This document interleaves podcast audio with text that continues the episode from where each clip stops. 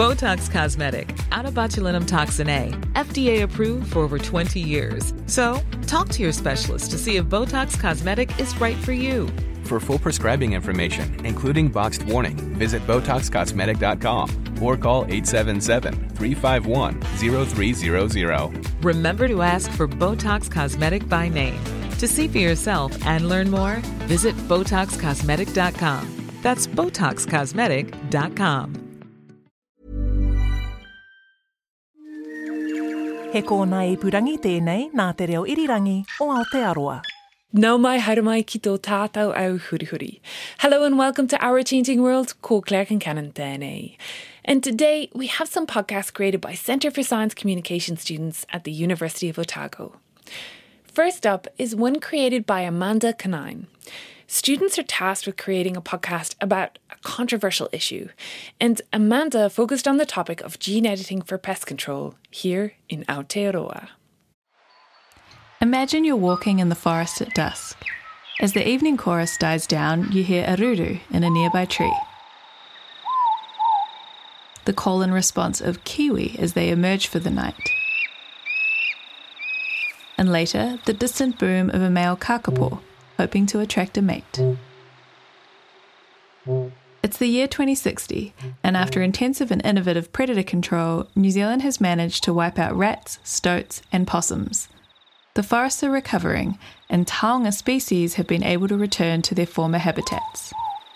This is the dream of many in New Zealand, and in 2016, outgoing Prime Minister John Key announced the ambitious goal of making New Zealand predator free by 2050. However, current pest control methods may not be enough to get us there. We need to develop new technology in order to reach the goal of predator eradication. I'm Amanda Konyn, and today we're going to explore how gene editing and gene drive technology might be used in the war against invasive pests. But given New Zealand's GE free stance, is there a path forward for this kind of technology? And if so, who gets to decide whether it's appropriate to use? Gene editing is when we go into the genome and make a change in the DNA. That's Anna Clark, a PhD candidate and geneticist at the University of Otago. In a pest control scenario, gene editing could be used to switch off reproductive genes, causing infertility for one sex. In normal circumstances, a gene has a 50% chance of being passed on to any offspring. But gene drive technology can ensure that the gene is passed on. Anna explains. So, the key thing with the gene drive is that it biases the inheritance pattern of a particular gene.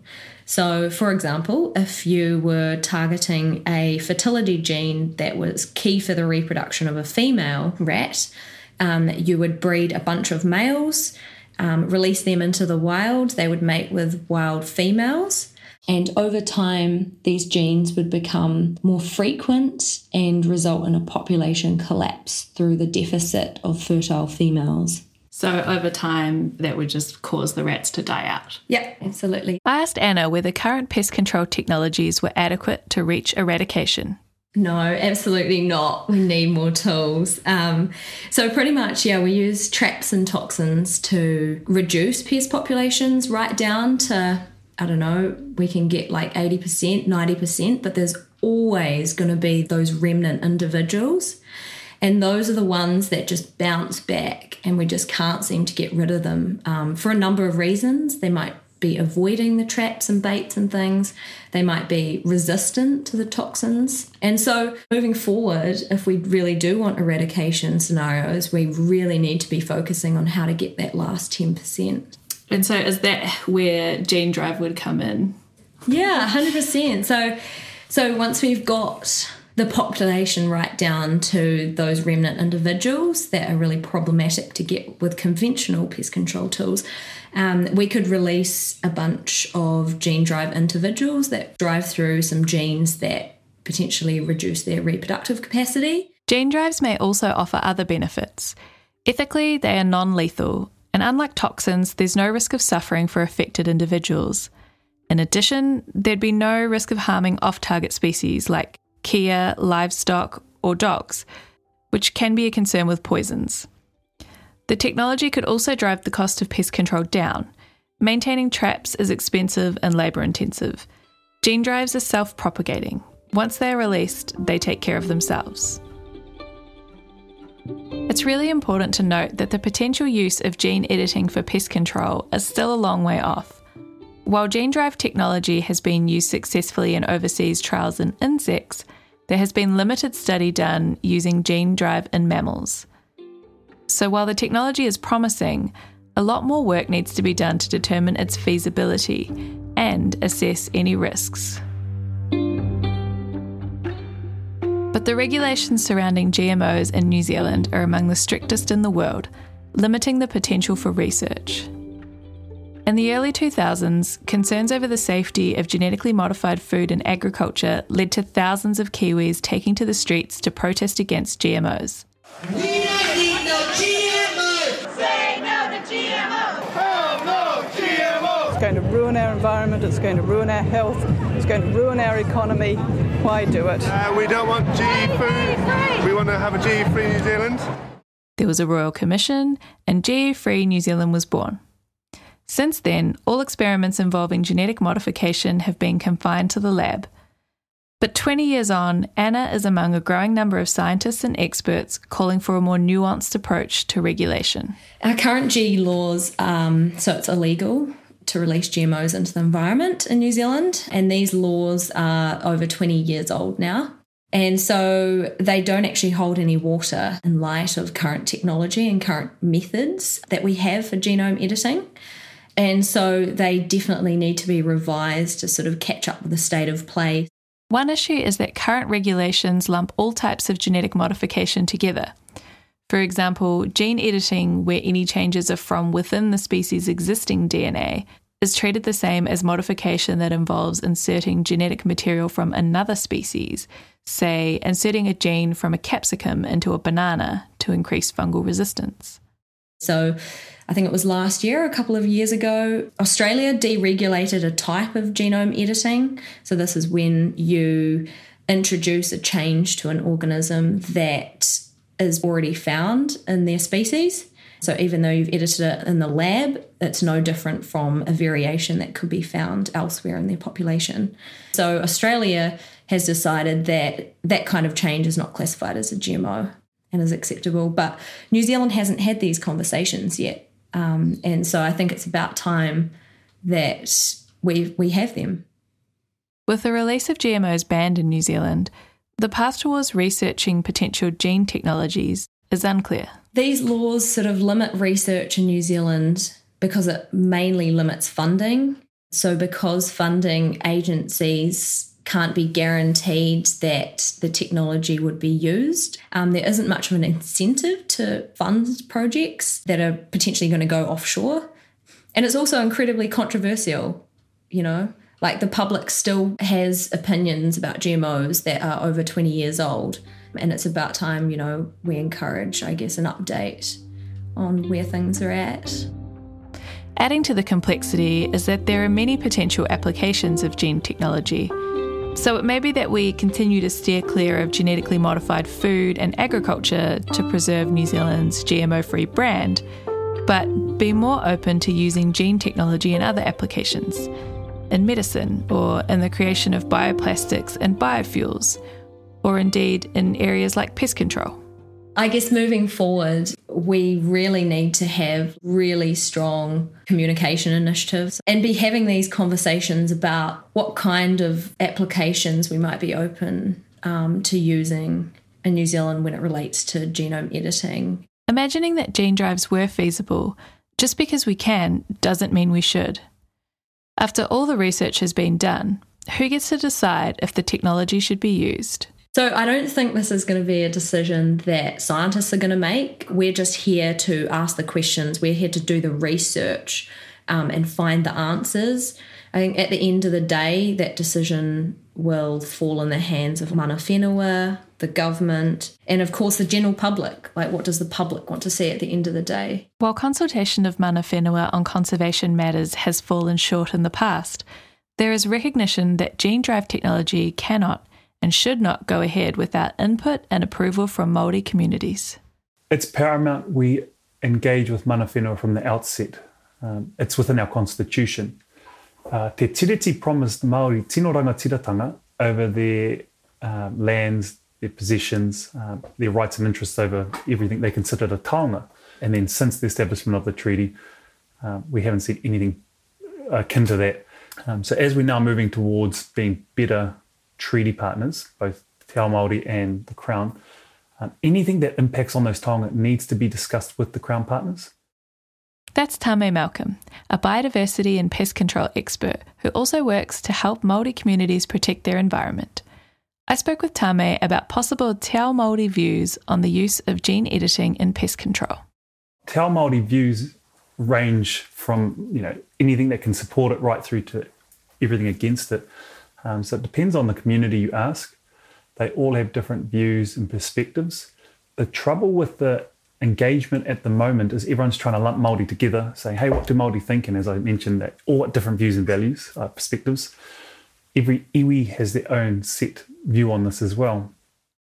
When it comes to having a conversation around the possibility of gene editing, it's important that Māori are leading the conversation themselves without being told what to think. The reason the engagement is slightly flawed is because we lead in with those type of kōrero, or the government leads in with those type of kōrero. Hey, this technology has the potential to save your your taonga species, and and I feel like that's not really engagement. That's marketing, and Maori communities are beyond the beyond that uh, phase of just being marketed to, being sold, you know, blankets and muskets. I asked Tame what engaging with Maori communities on the issue might look like. In the very first instance, I think an independent Maori organisation um, going around and meeting with iwi and presenting all of the technology um, as it is. So no loaded conversation, no predetermined outcome. Just hey, here's gene editing tools as it is, uh, technology. What are your thoughts? Um, here's some technical experts that can talk to the technical space. Here's some legal experts that can talk to the legal space. Um, here's some tohunga that can speak to the mātauranga space. Um, and then let iwi having all of that information um, with no desire to say, make a decision now, purely just, hey, here's the kōrero, here's the wānanga, um, up to you guys now. Um, and then once Māori have had a few years at least to, to understand the, conversation um, or understand the, the technology, then they can start making decisions on where to next, not decisions on the technology, whether we should adopt it or not, but hey, what's the next step in this conversation? um, knowing that each step along the process, iwi can say right then and there, this technology is not for us. We, we do not support, and the, having full faith that the government will say, okay, we won't unleash this on you. The eradication of predators from New Zealand is an ambitious goal. And while gene editing and gene drive may be at the top of the list for new technologies, it's clear that there are still a number of challenges to negotiate, both in terms of science and also in navigating the complex regulatory and social issues surrounding gene technology. But it's definitely worth exploring.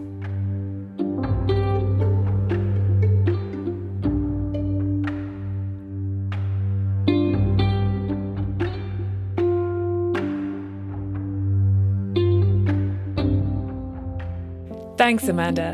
That was Is There a Future for Gene Editing and Pest Control by Amanda Konyn, a Centre for Science Communication student at the University of Otago. Amanda spoke to Anna Clark and Tame Malcolm. The podcast was produced and edited by Amanda Konyn, with additional sound engineering by William Saunders. Music used in the podcast was the track Careless Morning by Blue Dot Sessions. Next up is another podcast from a University of Otago Centre for Science Communication student. This one, called Fat Under the Surface, was created by Richard Marks and is narrated by fellow student Millie Gillard. In the vast majority of people who struggle to lose weight, the biology is the main reason why they are overweight. Kia ora, my name's Millie, and that was a pretty bold statement to say the least. Definitely not what most of us are used to hearing on the topic, but one that Dave Grattan, Professor of Neuroendocrinology at the University of Otago, believes in strongly. This genetic, biological approach to weight gain is not a new one and does appear to have some very strong evidence and research behind it. So I sat down with Dave and we discussed the controversy. Is this just an excuse to be lazy, or are we not being taught the entire picture? We think of obesity as a lifestyle disease, and it's referred to regularly as a lifestyle disease. And the same thing for type 2 diabetes. And the implication is that people could change their lifestyle, they may well avoid the condition. The difficult thing is that that's true. You can correct excess body weight by eating less and exercising more. And so it is possible to use lifestyle to treat the disorder. But the reality is that actually it's very hard to sustain those over a long period of time because your biological mechanisms override it. You know, you might be able to lose some weight and keep it off for a few months or even a few years. But over time, the evidence is in most individuals that weight will creep back on to wherever is the normal set point for that individual. And that set point is biologically determined. And so while it is possible to sustain weight loss, your body will always be trying to uh, oppose that. So, in Dave's eyes, the current message is all right, but it's not the entire picture. While eating less and moving more will help you to lose weight in the short term, it isn't sustainable for everyone in the long term. He also introduced this idea of a biological set point, a zone that your body likes to stay within. To understand it, we can use one we're all familiar with temperature. Imagine sitting in your lounge, the fire is crackling away. You've just got into the perfect position on the couch. You're warm, you're cozy. But then the wind gusts through a window and the temperature drops. We get up and close the window. We put more wood on the fire, make ourselves a warm drink, and we put on more layers. That cold threatens to move our body away from the temperature it's comfortable operating at, and we've learned that a hot drink, a fireplace, closing the window, and bundling up are all ways that we can warm ourselves. This is how the body can maintain a set point for a variable. So, through research, it also appears that weight is maintained around a similar set point for individuals. So, we have to go back to Dave and ask why is the body so resistant to weight changes? I want to reduce my weight, so why would my body oppose it so much, and how is it even opposing it? I think the way we have to think about body weight regulation is our body is essentially trying to make adjustments to keep us alive. And we perceive weight loss as a threat to our survival because that's a bad sign. It means you're not getting enough food to eat. And if you don't have enough food, you die. So our bodies are kind of genetically programmed to resist weight loss. And the key thing is that the degree of that opposition, if you like, the strength of those signals is going to be different for different individuals. So while one person might think, well, I, you know, it's easy for me to maintain this weight, another person at that weight will be feeling hungry, will be driven to eat, as well as the drive to eat. I think the, the key thing is we're conscious of the drive to eat, but actually the body has a whole lot of resources that it can use that we're unconscious about. How much energy it burns doing its day to day activity. This kind of surprising fact, I think, that really people are not aware of is that, you know, about 70% of the energy you spend in a day is just your body going about its business. The voluntary exercise, the, the, the, the movement, the things you think of as, as energy expenditure, that accounts for about 20% of your total energy expenditure in a day. So that means your body has a huge capacity to adjust that other 70%. So if you go to the gym, then for the other 22 hours in the day, your body is conserving energy to make up for that stuff that you just burnt off. And you're not aware of that. And you might be aware that you're a little bit hungry and you might even be able to resist having that reward chocolate bar that you give yourself after the gym. But even if you resist that, your body's still going to be conserving energy over the next few hours. And by the end of 24 hours or 48 hours, you know, your net energy expenditure will be balanced again by your biological mechanisms. So to actually lose weight, I think what people have to do is cut their caloric intake. So eat less food. And that's where it's hard because basically the brain treats hunger as an aversion. It feels bad to be hungry and you need to eat to remove that feeling. And, and, and the body has many mechanisms to do that. But it's been very clearly shown that hunger is an aversive signal. It feels bad. Your brain doesn't like it. It'll drive you to eat. So to resist that for long periods of time is hard. And in fact, the, again, the evidence shows that the only people who really succeed at that are people with time and money. Okay, so weight loss is hard to maintain, and if you're not able to commit a huge amount of time and resources towards it, it's not a sustainable pursuit.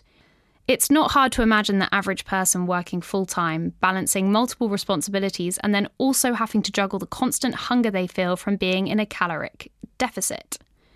But why do we even feel hungry? What is our brain doing that is making us feel this way? Hunger is an interesting thing to define. I mean, certainly there are hormones that come from your gut, particularly from the stomach, that signal that you are hungry, that you need to consume food. Most of the time, I would say in our culture, particularly Western culture, we don't really eat because we're hungry. We eat because of the habits that we've formed. But, you know, if you go without food for 24 hours or something, then you're genuinely hungry. And that'll be driven by the lack of hormones that are telling you you've got enough resources. Dave has introduced two hormones here both of which make us feel hungry for different reasons. Let's explain that. To do that, we're going to need to talk about hormones. Now, hormones are essentially one of the many languages our body uses to communicate with itself. Right now, I'm using the spoken English language to convey a message to you. Likewise, hormones are also used to deliver messages around the body.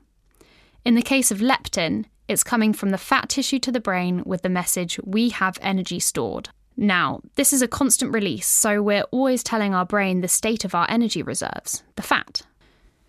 So, this hormone tells our brain that we're full. How does it make us feel hungry? The way that the hormone can make us feel hungry then is by being absent. See, to the brain, the removal of a message is just as important as a message itself. Without a steady level of leptin, our brain perceives that we don't have enough energy or that we soon won't. And to fix that, some neurons in the brain will activate and produce a feeling we're all too familiar with hunger. I'd wager that nobody listening likes to feel hungry. The moment you feel it, you tend to try and find food because you've learned that when you eat, the hunger goes away.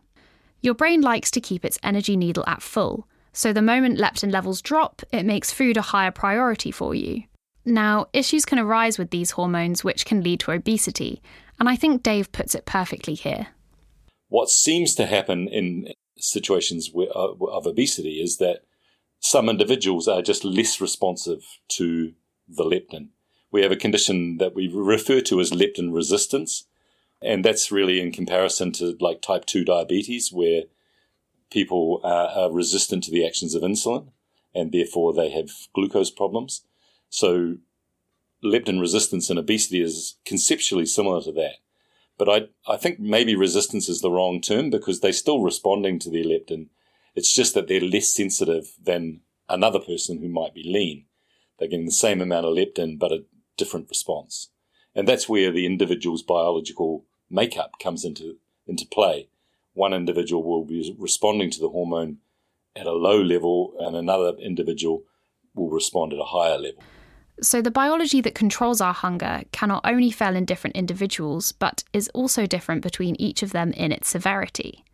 In this case, the brain is almost disconnected from the state of the body and always assumes a deficit of energy which needs to be replenished by food. There's one argument, though, that we still haven't touched on yet the back in my day approach, which follows the idea that back in my day, the obesity epidemic, as we call it, didn't exist. The issue with this, and I'll borrow Dave's words here, is that it's true. Obesity wasn't such a common thing 50 years ago. So, what has happened? Why has it become such a common thing now? If you look back at pictures from the 1950s, everyone's skinny. So, has our biology changed? Has our genetics changed in that amount of time? And the answer is clearly no. The key thing that has changed that has led to the obesity epidemic is the environment. So food is cheaper, relatively speaking. There's a lot more processed food that you can get that's high in sugar, high in fat, which makes it really tasty and, and filling and, and it can be made relatively inexpensively. So people spend more time on computers and doing sedentary type of work rather than digging in the fields. And so the environment has changed, which reduces our energy expenditure and promotes the consumption of high, rich, calorie rich food. But what we know is that the environment doesn't affect everyone the same. So, under the same environment, one individual will still be maintaining a completely normal, healthy, lean body weight, whereas another individual will respond to that environment by putting on weight. And so genetics always works like this. It's an, an interaction between the environment and the biology. And some people will be affected and others won't. In Dave's explanation, then, the obesity epidemic has always been possible in any time period due to the biology and genetics of individuals. Our environment, then, is what has allowed it to come to the forefront. To sum it up, genetics are putting people at risk in this obesogenic environment. Is there anything we as individuals can do then? I think at an individual level, there's there's multiple things that we can do. Um, first and foremost, we need to stop blaming ourselves for being overweight. The biggest problem is that everyone assumes it's their own fault. They feel bad about it. They try to diet, they fail, they feel worse about it. That sort of combined feeling of guilt ends up in bad behaviors like, you know, people just binging on food or whatever and say, you know, and so probably even more so, everyone else needs to stop looking at a fat person and saying they need to change their lifestyle. It's their fault. That to me is where, you know, my view of the idea of a lifestyle disorder, I think that is counterproductive, you know, and that's been the prevailing message that we get from our healthcare community is that these are lifestyle disorders. I think the term actually creates a blame that is completely counterproductive. Once you recognize that your biology puts you at risk of a particular illness or condition, then you have to live, live your life differently. Even though you might know your friend has exactly the same lifestyle as you who doesn't have the problem, that's just bad luck. You know, biology, genetics, has dealt you a hand, and, and because of that, you have to live your life a little differently. And so, if you realize that you're prone to weight gain, well, you have to watch your diet. You have to watch what you eat. You do have to get exercise. But what you have to remind yourself is by doing that, you're not going to suddenly lose 20 kgs. It's just that you're going to be a bit more healthy at your slightly higher body weight. You're never going to look like, you know, a model on TV because biologically you're different. No, you know, just like you can't change your height, you, re- you really struggle to change your weight, but you can be healthier. And so, you know, you need to make those changes.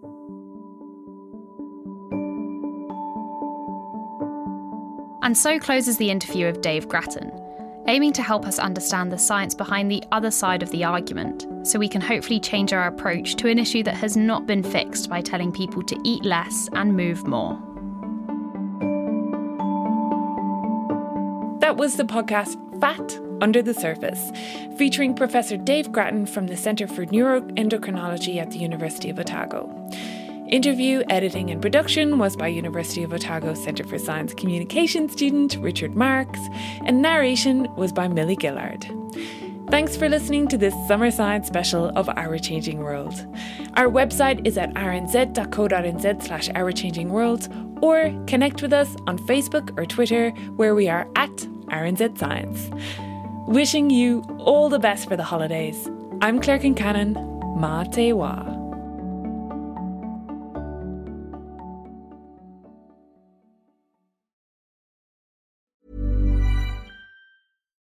Botox Cosmetic, out of botulinum toxin A, FDA approved for over 20 years. So, talk to your specialist to see if Botox Cosmetic is right for you. For full prescribing information, including boxed warning, visit BotoxCosmetic.com or call 877-351-0300. Remember to ask for Botox Cosmetic by name. To see for yourself and learn more, visit BotoxCosmetic.com. That's BotoxCosmetic.com.